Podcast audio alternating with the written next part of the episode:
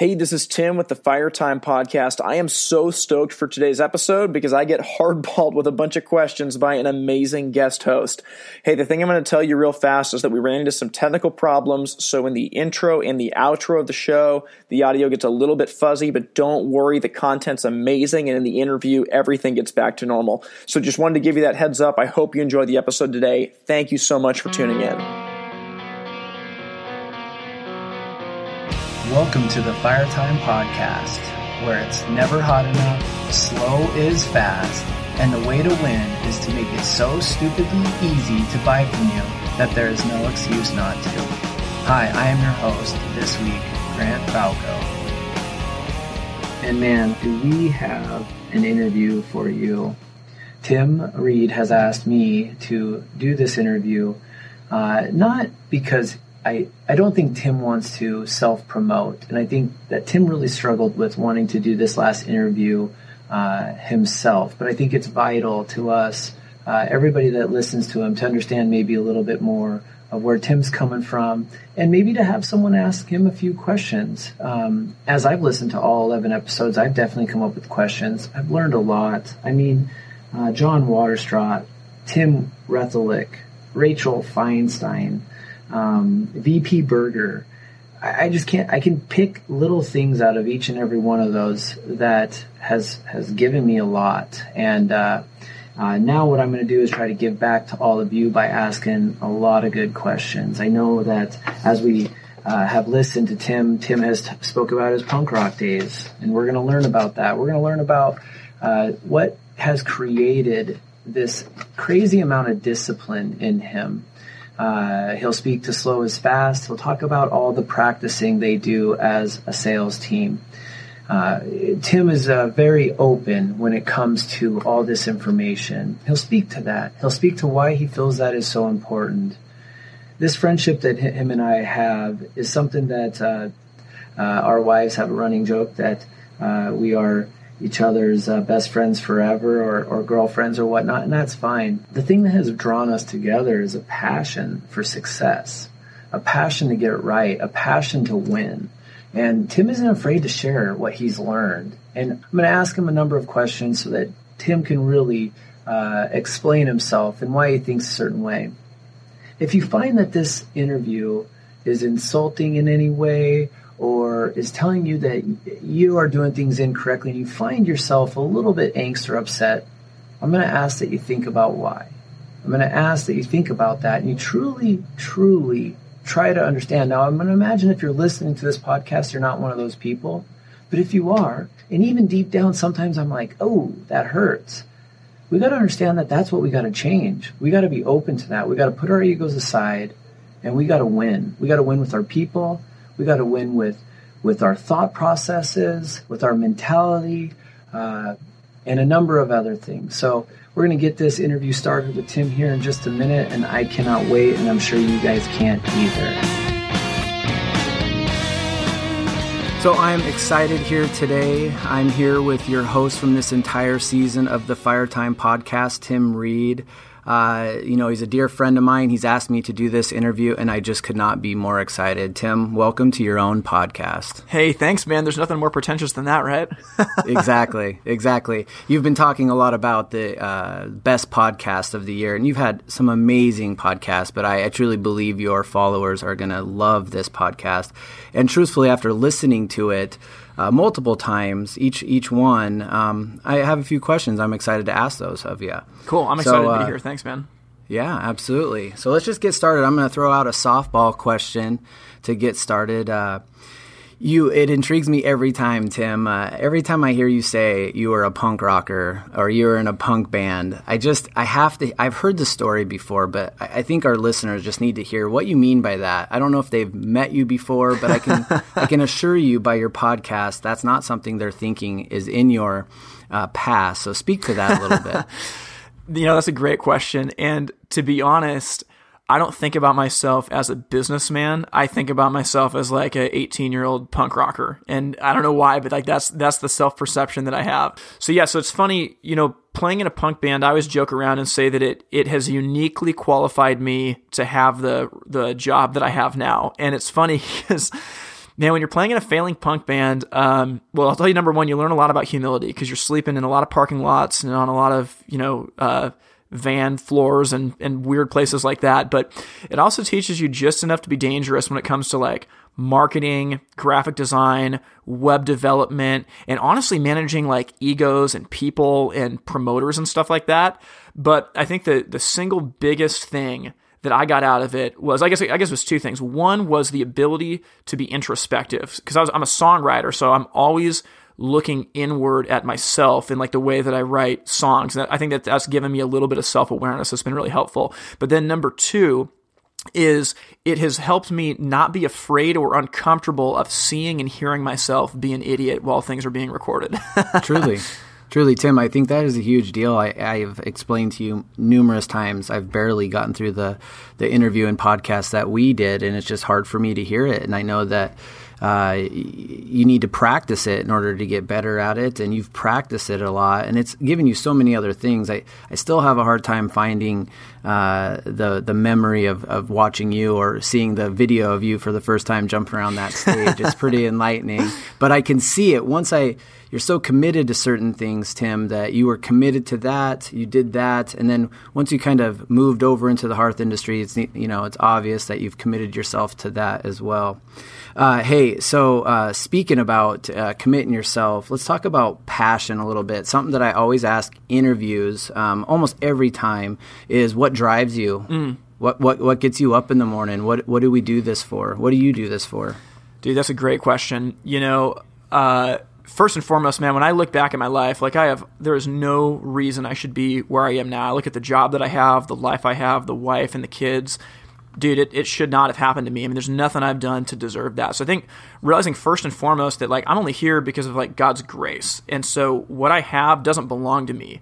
And and everything I have and everything I've achieved I have to constantly realize this for the sake of pouring out into other people, whether that's my family, whether that's the people that I work with, or you know the audience in the podcast. I think that I think that what what drives me is is just thinking that like any blessing I've received, I'm actually responsible for. And so the way that I exercise that responsibility is to be passionate, focused, and driven just to be able to help other people win. That's that's. I mean, that was extraordinarily well put, Tim. Uh, I have uh, yet to have an interviewee answer it that that well. Actually, of course, um, you know, meeting your family and knowing you, it's uh, something that I definitely know. You are extraordinarily grateful and thankful at every moment, and I think that's what what gets you through a lot of these things. Um, I'm going to get to a little bit tougher question for you, Tim. Uh, you know, you are not um, bashful in any way, and I've been in some in some scenarios where you're you're you just tell it like it is, and you have a way of telling it like it is, but backing up what you're saying. So I'm going to ask you, what is wrong with our industry? What what is it? What's wrong with it? Is it one thing? Is it five things? What's the best way you can help us understand what is wrong with our our industry? Grant, that's a great question. The reality is that there is a serious problem in our industry. The most difficult part about that is that most companies and businesses are not even aware that there's a problem. So, where I'm going to go with that is that what's wrong with our industry is that we make it too difficult to do business with us. And that doesn't matter if you're at the manufacturer level, if you're at the customer uh, dealer level, or if you're at the distributor level. We are too difficult to do business with. And there's a lot of companies. The reason I don't realize it's a problem is because it's the way that they've always done it for 30 years. And they've probably maintained their sales. Maybe they've grown a little bit. But the fact of the matter is, the consumer experience has radically changed in the last five years. I mean, you know, none of us thought five years ago that we would ever sit in a bar and order a cab, you know, where the, a stranger comes and picks you up and you get in their car. I mean, no one would have thought that, but that's what the norm is now. And what's happened is that Amazon and Uber have changed the game yep. to where speed and convenience has become the new expertise. And the reality is, if we don't make it stupidly simple to do business with us, you see what I did there? Yep. If we don't make it stupidly simple to do business with us, customers won't. And so, what is wrong with our industry is that we are stuck with a tunnel vision arrogantly assuming that people will continue to do business with us no matter how difficult it is. That's what's wrong with our industry. You know, I agree, Tim. And I think someone who has been in the industry uh, for 15 years now and born into the industry, it's hard for us to admit that. it's hard for us to understand that that maybe we are a lot of the problem. I think uh, a part of being a, a friend of Tim Reed is is understanding that you're going to hear some things that really make you think and make you reevaluate some of the the ways you do. And I find myself very happy with what our business does, but but reevaluating a lot of things. And I think you're right. I think Amazon, the way of doing business, has just changed the consumer's experience and raised expectations exponentially. Yeah, hundred percent. And like you know, you think about this. It's so crazy that people even buy from us. It really is. You know, when I mean, you think about this. You think about. I know where you're going. I mean, I I I, I literally I bought a car two days ago. I did all of my research online from my house I made a couple phone calls. I got all my questions answered, negotiated the price dra- down. I drove four hours away to buy it because it was significantly less expensive than buying in my own market. I walked into the dealership, signed the paperwork, and drove out with the car. I mean, that was my experience. And and you think about this, um, you know, you're buying a dishwasher, you're buying a refrigerator. It's the same thing. You do your research online, you get your questions answered, you go in and you buy. Now, where I'm going with that is that you think about what's the customer journey in our industry. Well, the customer journey is that first they get on a computer and they go to a manufacturer's website that's totally confusing. It's totally confusing because of insider language, information that they don't need, and they're just bombarded with options that may or may not work for their home.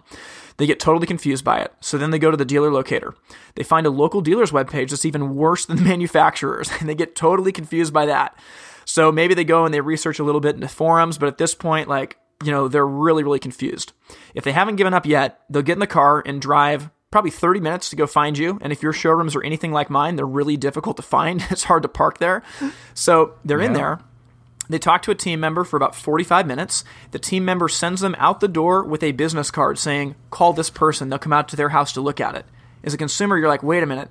I've done I've come this far. I've done all this stuff online. I've driven 30 minutes to see you and now you're giving me a business card for someone to come to my house. So then you wait a week and a half for the person to come out to your house. They answer some questions, and you say, Well, how much is this going to cost me? And they go, Well, I'm going to go back to the office, crunch the numbers, and I'll give you a call back. And you're thinking, What? I've, I've been to your shop, you've been to my house, and now I have to wait again? And then say that they forget about it. So then, you know, a week later, you call them and they're like, oh yeah, we forgot about that. We'll get you your numbers right away. You know, I'm, I'm, I'm going and going and going here, but the reality is, by the time you finally get to the installation, it has been a horrendous process for a customer, and we think it's totally freaking normal, and that's nuts. You know, uh, our you speak to our process when you speak to getting out there, getting a quote uh, to them after you be out there, and you know something we just you know you have to take all this information in and you have to apply it to your own business, and I think that's what every listener would do here. Uh, what we did is we just started testing um, quotes up front and we wanted to see how far off we were. And it, it, really comes down to if you ask the right questions, if you put your salespeople in the right position to ask those questions, you're off my $50 give or take $100 give or take and you're more or less confirming the bid at that point than getting the sale at that point which i think has uh, shown me a lot and just a quick easy little change uh, to make the process a little bit easier. I think we're we're due for a lot more but uh, it's just a simple tweak that has made a, a world of difference yeah, that's awesome, man. And and that's the thing is that when I say this stuff, I'm pointing the finger at myself too. I mean, we've made a lot of strides over the last five years in this area, but we're still difficult to do business with. I mean, it's why the, the mantra of the show is we got to make it so stupidly easy to do business with us that there's no excuse not to. That, that's my mission too. Yes, no, I I, I, I agree hundred percent. Hey, uh, so you know, one of the things by you, Tim, is is you have a way of. Uh, seeking information. You're just constant, and you you you understand that information that you're seeking. You go through so much of that information. Someone like myself struggles with that, um, struggles with getting insecure about what I'm not doing, and I start to lose focus on what I am doing. A, how do you find the time to seek so many answers, make your family priority? And B, how do you stay so positive through that?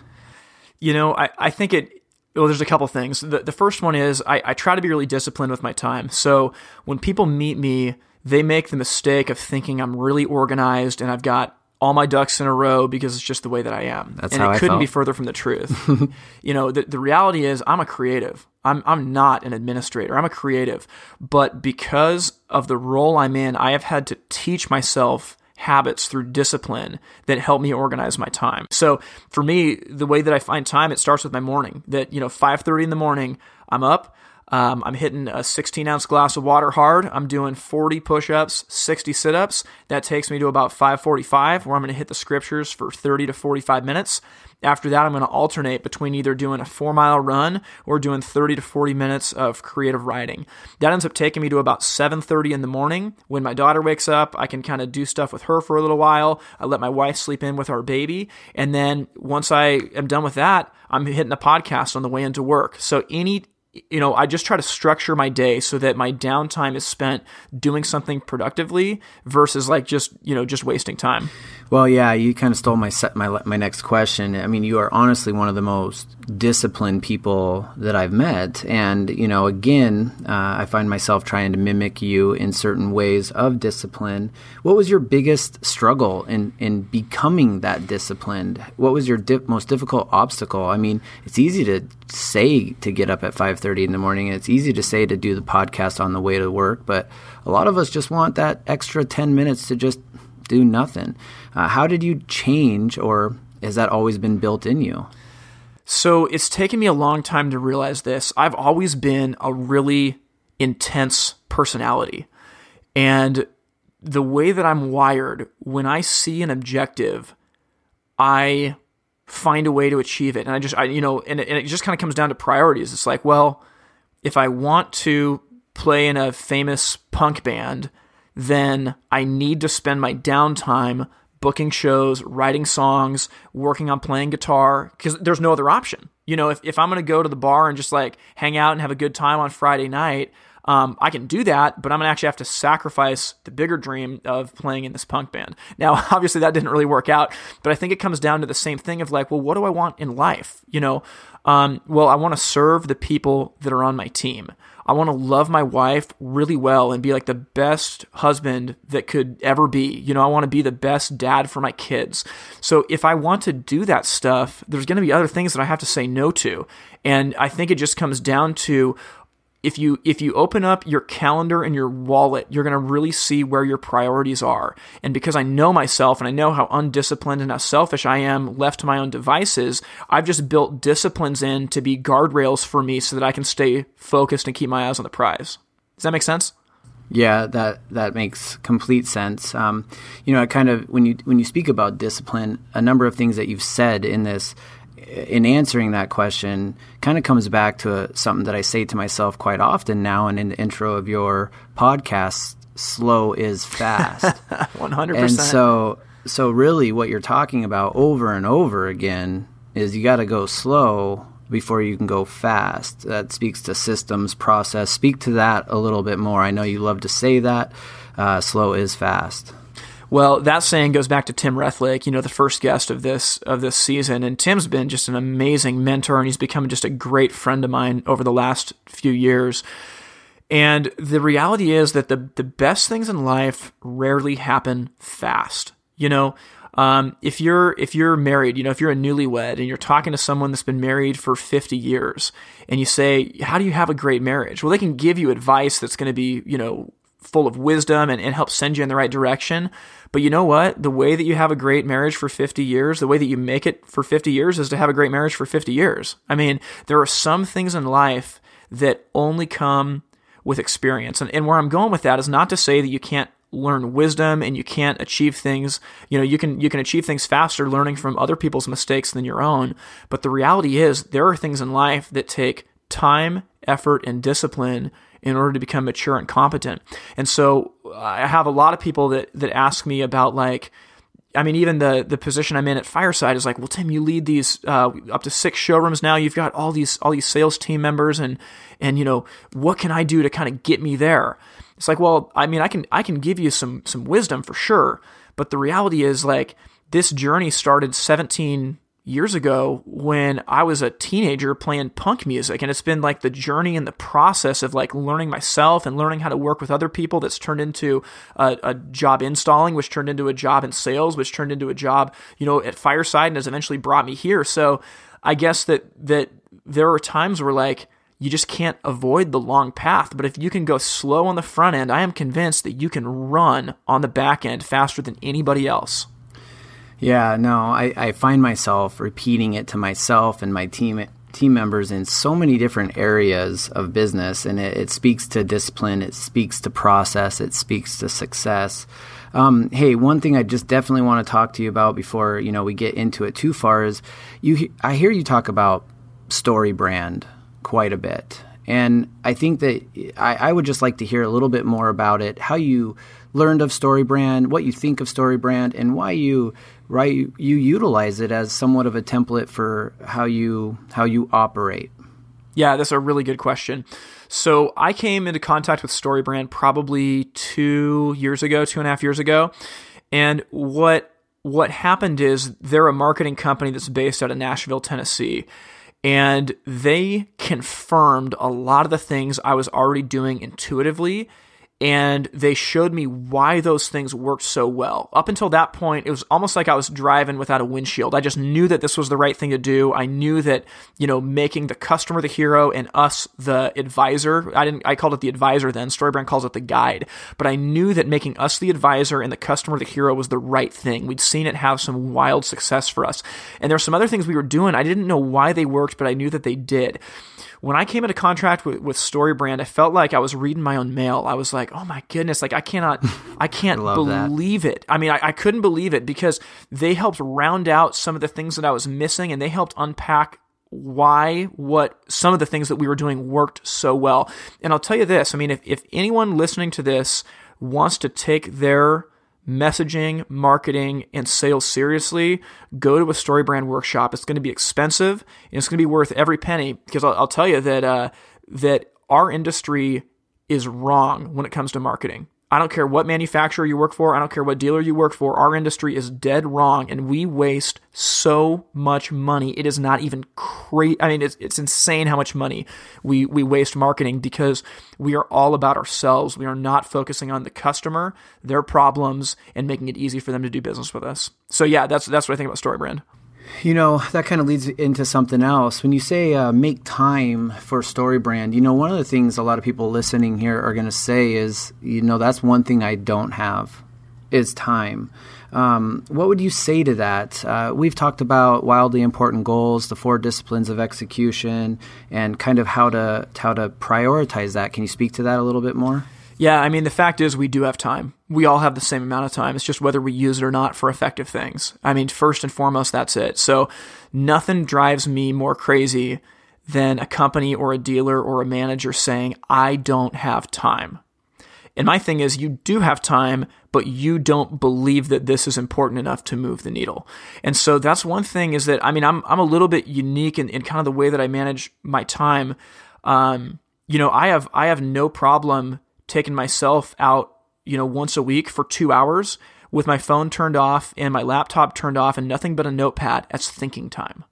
I mean, I, I, believe that, that that is actually some of the best money that my company spends on me is giving me two hours a week of thinking time where no one can reach me.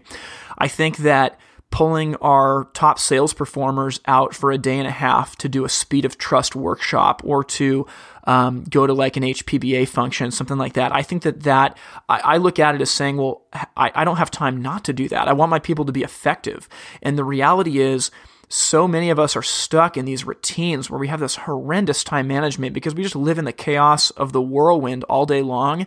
And if we want to grow ourselves and grow our companies, we have to make time to step out of the whirlwind because the fact is the whirlwind will always be there.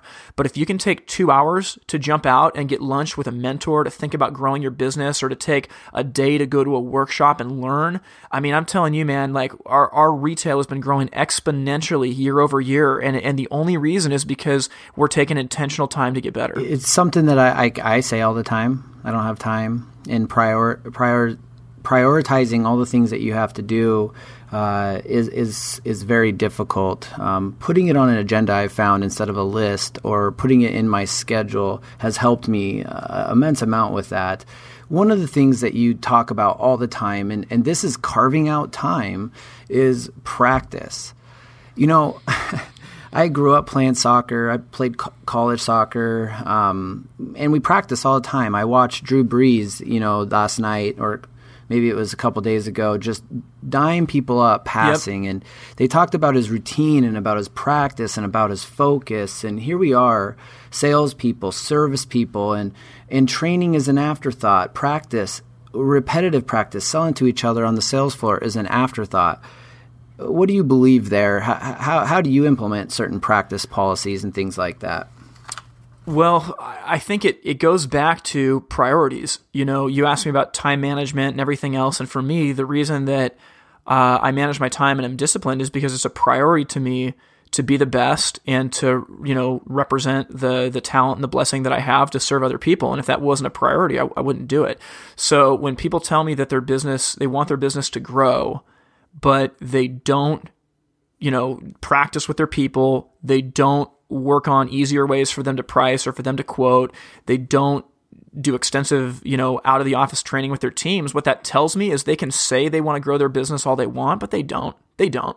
They want to be the hero. They want to have the limelight and they don't want anything that's bigger than themselves and their priorities show it. So I think that's true. Number one, you know, number two, when it comes to implementing this stuff, yeah, it's exactly what you said. You know, um, the year that Drew Brees won the Super Bowl, uh, when they came up to him afterwards and said, Drew, you know, it's amazing that you did this. You know, how did you win the Super Bowl? He didn't go, oh, I, I'm not sure. I guess I just I just got out of bed and got into the bus and yeah, they just took me right here to this stage. Like, no, man. It's like this yeah. guy has been training every single day for the last probably 20 years to get to this moment.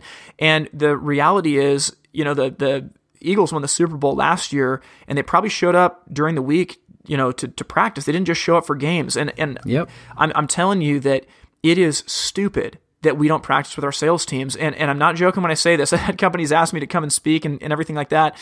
And and uh, and part of me wants to say, I'll make you a deal.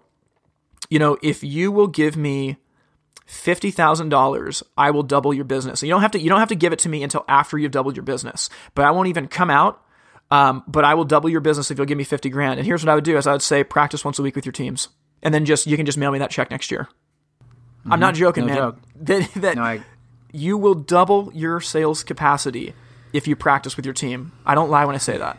You know, duplication as you scale or grow a business is key. Close enough is good enough. And as you practice, you really, I mean, a lot of us are trying to duplicate ourselves. And uh, there's, if we're close, if we have three people that are close to who we are, uh, we believe we are the best or we are the hero. But if we can create and cultivate in our sales staff people that are really close to us and constantly infuse and invest uh, and educate them, um, we will, our results will be 10 times better. And, and our business has taken that seriously in the past, but we are definitely taking it more seriously these days. Um, and we're trying to infuse by having our, our sales staff teach and train. There you go. Uh, to also educate themselves. Um, but just little things like uh, selling to each other, Tim, just little things like that have made a big difference, as you know. Yeah. And the whole thing is, you know, I didn't come up with this, but it's the mantra that practice doesn't make perfect, but it does make permanent. And so, you know, sometimes you'll get sales reps together and you'll say, "All right, go sell me something." And they'll stutter and they'll hem and haw and and afterwards they'll say, "Well, yeah, but it wasn't like the real world. I'm I'm way better in front of customers." You're not. The yeah. fact you're not. The fact is you're not. But now you're forced to realize it. The reality yeah. is with customers, you've got such tunnel vision that you don't realize that you're hemming and hawing and you're stammering over everything. And so that's where the practice is so amazing because it becomes permanent. I, I keep going back to uh, when we were in Washington D.C. for the government affairs training, and I, we talked about this I think on a, on a past podcast with Rachel, but we had our yeah. whole group have to sit in front of cameras and they hardballed us with questions and everybody went around and gave feedback and when it came up for my turn, I you know I gave some answers, and and a lot of the people in the room were like, "Oh my gosh, Tim! Like, you know, how'd you do that? Like, you were really concise and succinct, and you gave great answers."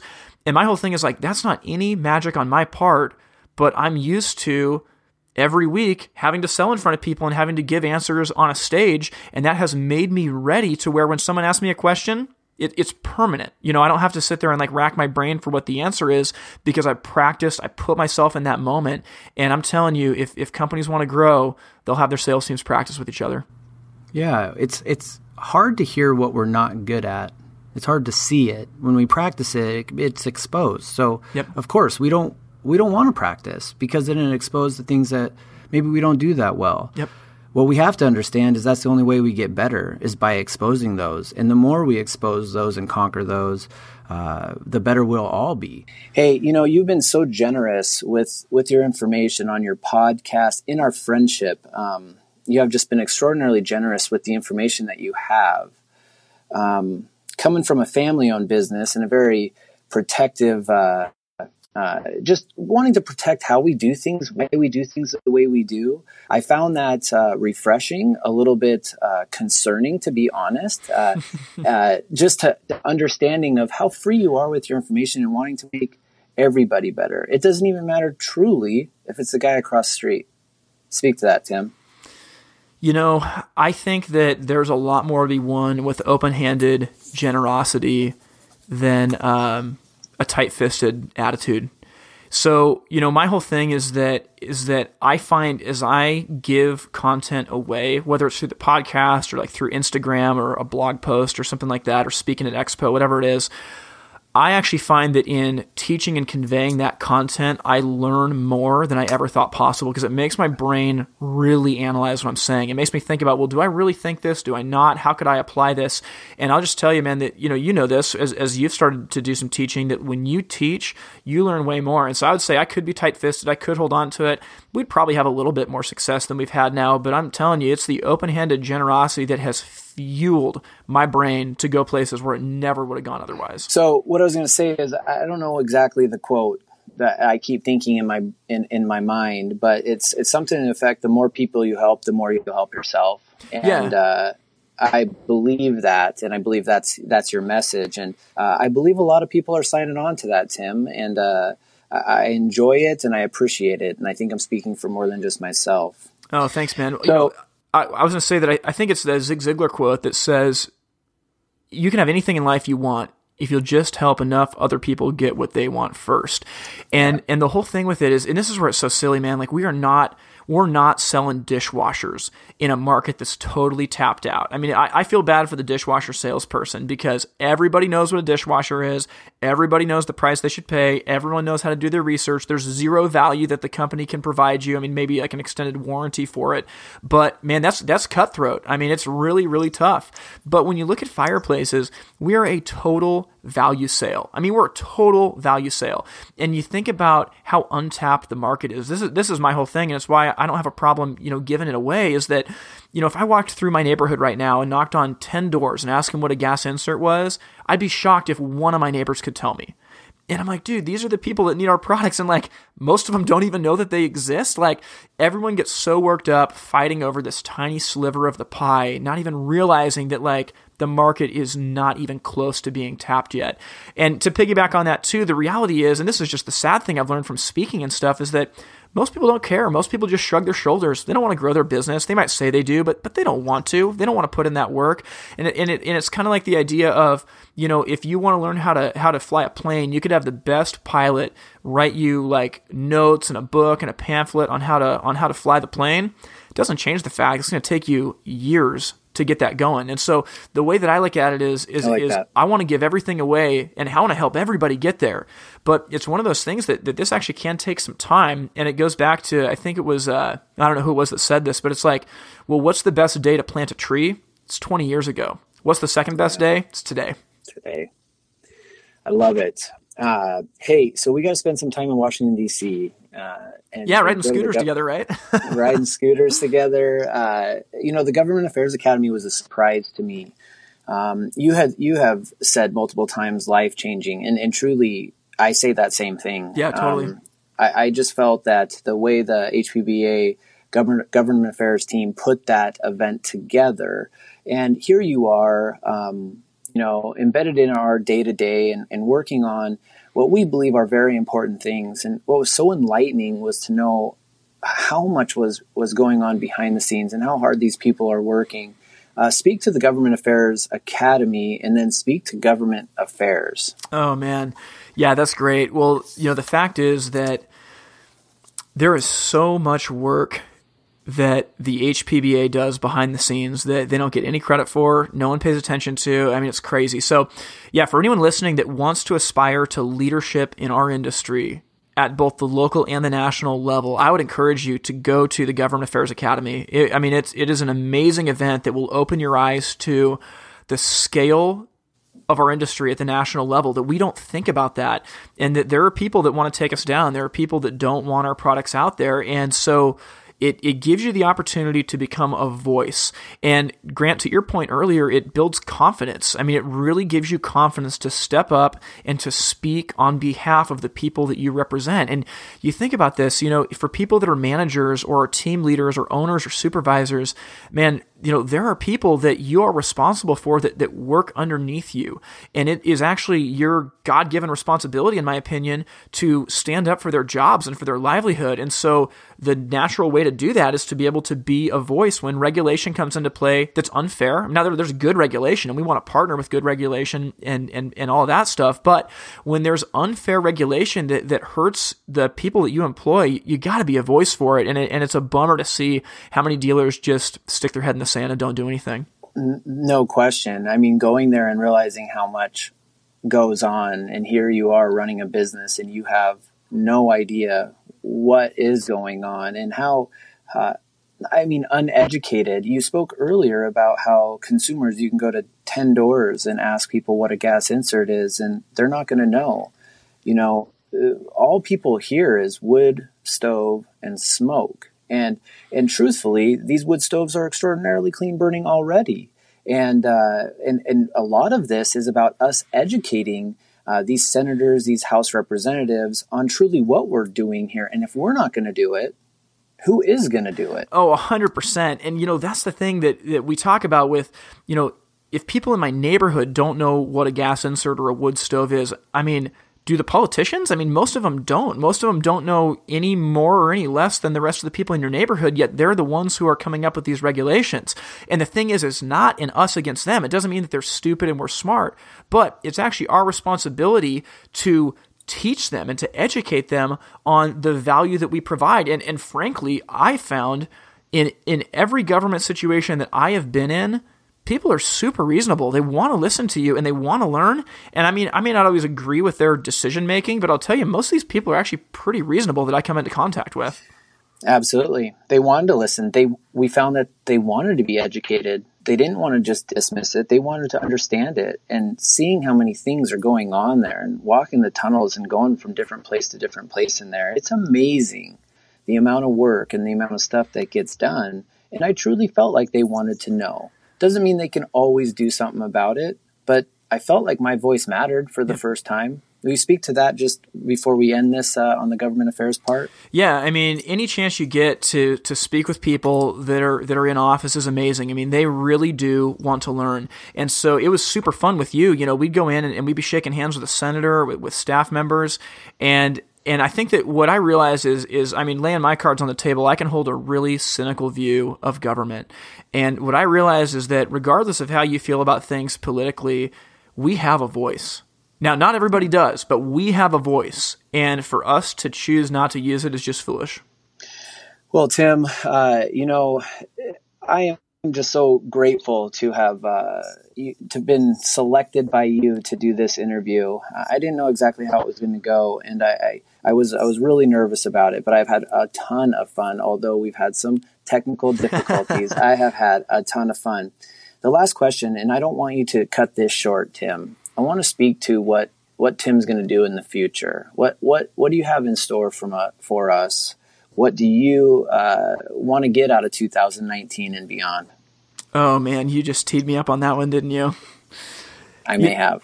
You know, this is this is what I I think. You know, I I want to be somebody that's able to give a voice to our industry. Um, I think that we have radically forgotten about our customers. We really have. Our marketing proves it.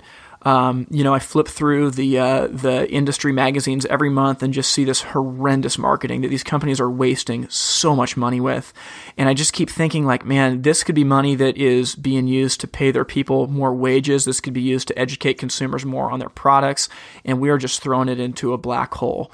And so, um, you know, it goes back to that problem of we are so difficult to do business with and, and, and we confuse more customers than we help. I mean, I, I am convinced that as good as my team is, and I think we're a really good team, but as good as my team is, we still confuse tons of customers out of buying our products. And I think that, that at the industry level, it's going on everywhere. So you ask what I want for the future. Here's what I want, man.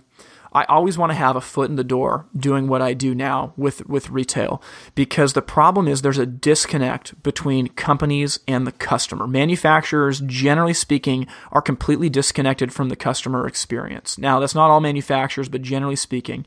So I always want to have a foot in retail so that I can say, I know what the consumers are going through. But at the same time, you know, I love to help people, man. I would I would love to to partner with a manufacturer to develop a product line that changes the game for for customers and for their employees and for their for their team members. I, I think that that's totally possible for someone that wants to do that. You know, I love speaking to businesses. I want I want to speak and and help them grow because at the end of the day, you know, I think about companies like the one that I came up through the ranks with, which is my father-in-law. You know, he ran a great business in Corvallis. He he just sold it a, a, actually a few weeks ago. But those are the people that I want to help because I think that that's like that's the backbone of our industry is good people that just don't know what to do. You know, they, they want to do the right thing, but they they're just right now they're just doing the best that they know how. So I would love to be somebody that can speak into that and help kind of take them to where we think they have the potential to go. And lastly, man, I want to change the game when it comes to fireplaces. Uh, you know, I can't say too much about it right now, but I want to change the game when it comes to fireplaces. And I think that I think that there is a way to do that. And hopefully, in a couple years, we can have a conversation about what that looks like. Well, Tim, that is extraordinarily exciting. I, uh, I just uh, when you talk about those things, your passion just it bleeds through this podcast, and it's it's bled through all uh, eleven episodes leading up to this, and it's bled through this entire interview the, this whole time. I have just uh, had a great time talking to you, and appreciate the opportunity in asking you these questions. So, thank you again for being on your Fire Time podcast. Thanks, man. Well, yeah, it's an honor to be on my own show, and the fact is, it's been awesome to see how this has spread. That like this is this is spread into almost every state in the U.S. It's in multiple countries, and it's been really really fun. And so, you know, my hope is like there's nothing magical or special about me. I'm an overly confident, super loud dude that believes in everything he says. You know, probably too much so. And and the fact is, uh, I think there's a way that we can all win together, and uh, hopefully, I can be a voice that helps point people towards um, what it looks like for them to win. So thanks, man. I really appreciate it. Of course, Dan. Thank you. All right, peace. Wow, what an interview! I have a bunch of notes here, and uh, a lot of them I could I can go over, and I'll try to as I conclude this interview. But really, what what I want to speak to is the people listening to this podcast. You know, Tim is the type of person that is doing this for the industry. Tim is not doing this for himself. Sometimes in these situations, you have ego that plays a role, and that ego gets the best of, of the person presenting the information, and that information gets lost. There's no ego here. There's just a ton of great information, a ton of great content being put together in different ways to help us this isn't just hearth industry related, but we're lucky enough to have Tim in this hearth industry. And I, I hope we all understand and appreciate what Tim's, Tim brings to the table. As we navigated this interview, we obviously learned that Tim wasn't always motivated. Maybe he's always been passionate and driven, but wasn't always motivated in the right ways. I am blown away at someone who is younger than me with the wisdom that he has he is able to stay secure and confident, but not cocky. He isn't afraid to talk about his downfalls and discipline in the past and how he effectively operates during the day to be the most disciplined person he can be. I mean, he talks about hitting a glass of water hard in the morning, and I just love that. Attack it. Get up hit that glass of water, stretch, do whatever you want to, but do something that starts your day and attack it with vengeance.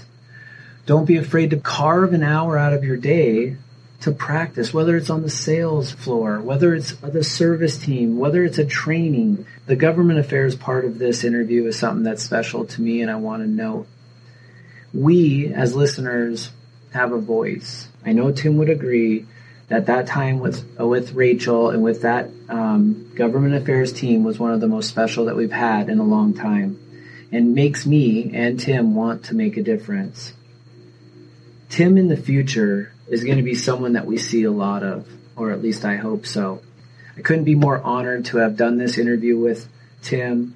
Um, what I'm going to tell you is that as a business owner, as someone who wants to be and strives to be successful every day, meeting Tim has been a blessing.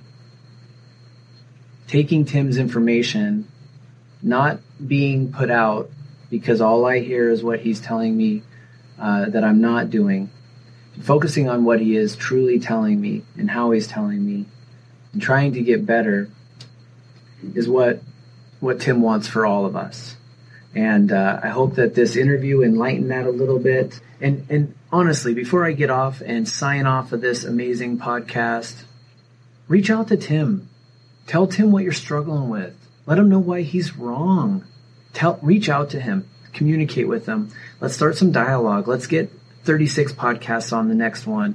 Uh, what Tim's doing here is something special, and we all can be a part of it, so let's be a part of it. Thank you for listening to the Fire Time Podcast. To learn more, visit the website itsfiretime.com. Music from this episode was written and recorded by In Bloom out of Portland, Oregon. We thank you for listening to the Fire Time Podcast, where it's never hot enough, slow is fast, and the way to win is to make it so stupidly easy to buy from you that there's no excuse not to. We'll see you next time.